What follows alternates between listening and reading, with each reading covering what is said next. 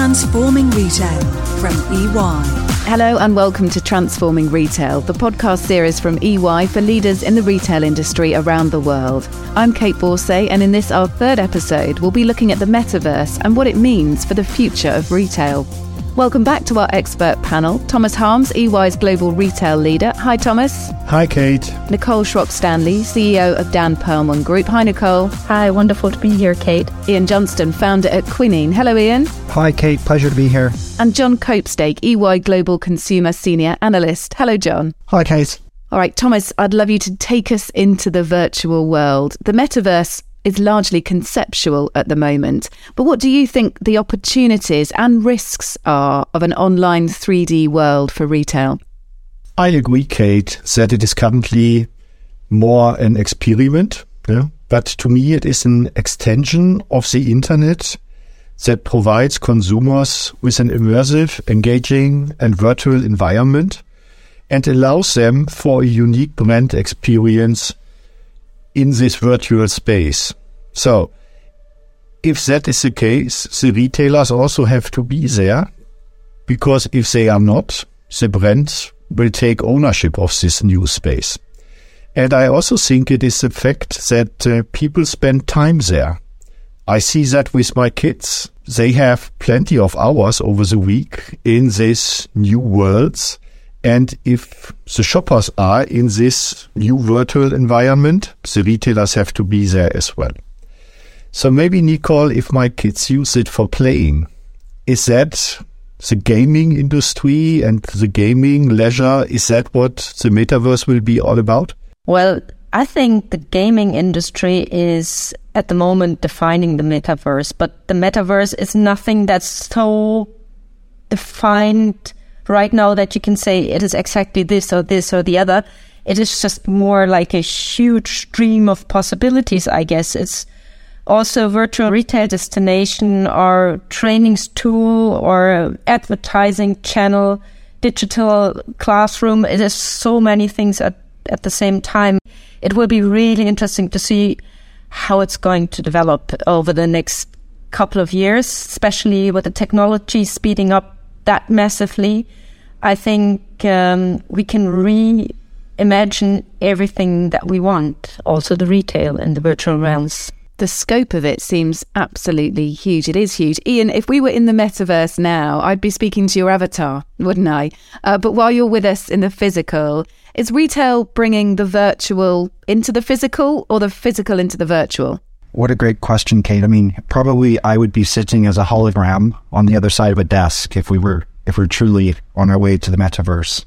But without doubt, these kind of two worlds, right? The the physical dimension and the digital dimension. If I think of those at kind of as a spectrum, and those two worlds um, exist on the on the on either side of that, you know, we are going to experience, you know, sort of mixed realities. Both of these worlds want to, uh, you know, enrich and enhance um, connection, community, commerce, all of those things, right? They build loyalty and trust. Um, but we're going to see a, a, kind of blurring of the two, a kind of mixed reality where the real world uh, is enhanced by sort of virtual experiences, and the virtual world will start to take on some of the qualities uh, of the physical world. For me, really exciting opportunities when the virtual world and the physical world, it, that space in between, that merging and, and, and mixed realities, the layering of these two worlds together, I think will provide huge opportunities and new habits and new um, behaviors will emerge that come out of that. John, retail investment in the metaverse is already happening. So if we look at the cultural and social implications,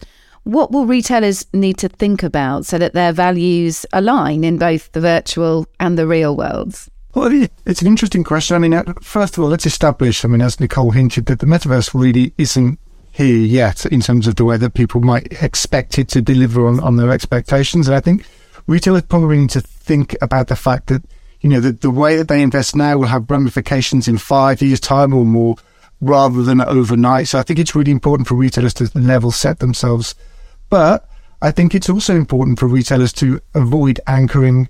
So at the moment, many retailers, when they imagine the metaverse, they imagine a 3D um, interpretation of their physical stores. They, they, they might build the same sort of store in a 3D environment as they would in a physical environment. that's a missed opportunity. Retailers have the opportunity to really create transcendental experiences, experiences that completely decouple away from, from the physical experience. And that's something that they should really think about as they experiment in the metaverse. And experiment is what they should do. They should definitely be there playing. At the moment, it's very much a playground. But there's a big caveat. And that caveat is that you know they need to be aware of the implications in the real world of what they do in the digital spaces because we, have already seen, you know, the threats from things like you know, tax, regulation, cyber risk, brand reputation. All of these things need to be considered. A retailer that just goes in blind without a pragmatic approach may find that they actually get caught out in some of these spaces. As the technology improves, let's think about how the metaverse can enhance the customer journey. Um, let's get all your thoughts then as to whether this virtual reality, this VR world, could become more than just a digital twin store. Nicole, you've given us some hints already, but could this become a reality? Could it become the main place for selling? What do you think?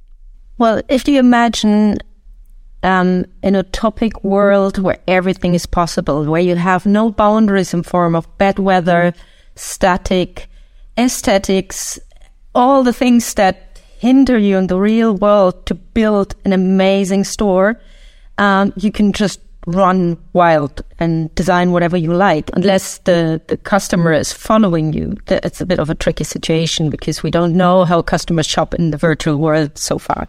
But just imagine those wonderful spaces and uh, all of a sudden you can just create wonderful immersive experiences that are highly customized and like we call it a bubble branded and you can just immerse yourself into those stories and shop around. You have your virtual assistant and it's all tailored around what I like. And you can connect with like-minded people and build up communities. I mean, we've seen in Roblox, they, they have 55 million daily active user, mostly kids, and they, they hang out there and especially during the pandemic, they they celebrate their birthday parties together purely on Roblox and not in the real world. So um, I think, especially with younger generations, the behavior will change entirely, and a virtual space is equally as important, and your personal avatar as me as a real person in my real environment. So I think, yeah, the opportunity is huge. You're giving me flashbacks, Nicole, to the pandemic now. You've mentioned Roblox. I've started to shake in my seat. But I totally understand what you're saying. The possibilities, the fact that people choose and buy outfits there and have catwalk shows and celebrate events on there ties in with this really well. Um, Thomas, pick up on this point as to whether the VR world can become more than a digital twin store. I completely agree to everything Nicole said, and, and maybe let me play a little bit with the words that the two of you have used. Kate, you said buying in the metaverse, and Nicole always talked about shopping. And I think there's a, a, a important distinction here because shopping is something you really love to do. You want to spend time. You want to get into an intimacy, personalization world. And that is something I think this metaverse or this technology can provide us with, um, opposed to the buying where it is more transactional. And there, I don't think it's the best way to do this. And maybe to add on this as well is that consumers and shoppers don't think in channels anymore. So they want to be reached and they want to express themselves and engage whenever, wherever they are. And then here we have an additional opportunity. And I think there's a huge risk for retailers if they view it as the next channel and drive it independent from the rest of everything they do. Ian, what do you think? I guess uh, from from our point of view, it's you know we've all kind of said it there. Know, it's about understanding the customer journey that we want. You know, my worry is that, that the metaverse becomes this transactional commercial space, and if it does that, we're we're, we're all at risk. We're not doing you know good enough things uh, when we reinvent this this virtual world. And for the way we always try to think about it is, you know, define the journey first. Understand what your where your customers are, what they want, the journey they want to go on, and if the metaverse or the virtual world um, has a place in that journey, then perfect, right? Then it makes sense. Not just going to the metaverse uh, as a default to create journeys, journeys there. And so for me, interweaving and understanding where our customers are, where they want to be, and then designing the experience around it, um, rather than just defaulting to creating experiences in the metaverse because everyone else is there. And you, John, what do you think? Well, uh, so if you think about, you mentioned that maybe the metaverse could become the main channel for selling, and I agree with, with Thomas. Effectively, what we're thinking about here is that we, we shouldn't limit ourselves to thinking about the metaverse as a channel. The idea, and this is going back to what Ian said earlier, is that how much can it augment physical experiences? You know, if you're walking around a store and you have access to AR, why wouldn't that store define a much better reality for you as you as you wander around it? If you're doing buying something digitally, why wouldn't you have something physical sent to you at the same time? So there's a big element of actually thinking about how it supports and integrates channels rather than actually being a channel in its own right that people sell through. Nicole, we started with you. Let's just loop back to you just to continue on what John said about about kind of audience awareness, I suppose. Yeah, I think the the really interesting question is what kind of other business opportunities will involve because if we apply the the old rules to the new medium, we have kind of a, a very awkward hybrid uh, environment. So I think over the time we'll have, and we're going to see much more new business cases that are purely born out out of the uh, metaverse mindset, like digital fashion is evolving rapidly at the moment, and other services. And I think this will be the very interesting point where also a lot of money will be made and pure digital companies involved and are not trying to bridge the real world and the, um, the digital world. So it's, it's going to be really interesting, I think. All right. Well, in a moment, we'll round off with our panel's metaverse recommendations for retail. That's next.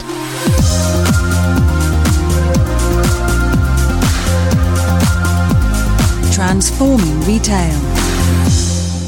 So, for retail to harness the metaverse, how should it be assessed? As a place to make your physical life cheaper, faster, and more connected, perhaps? Also, with the threat of cybercrime, customers are going to need to feel safe and confident.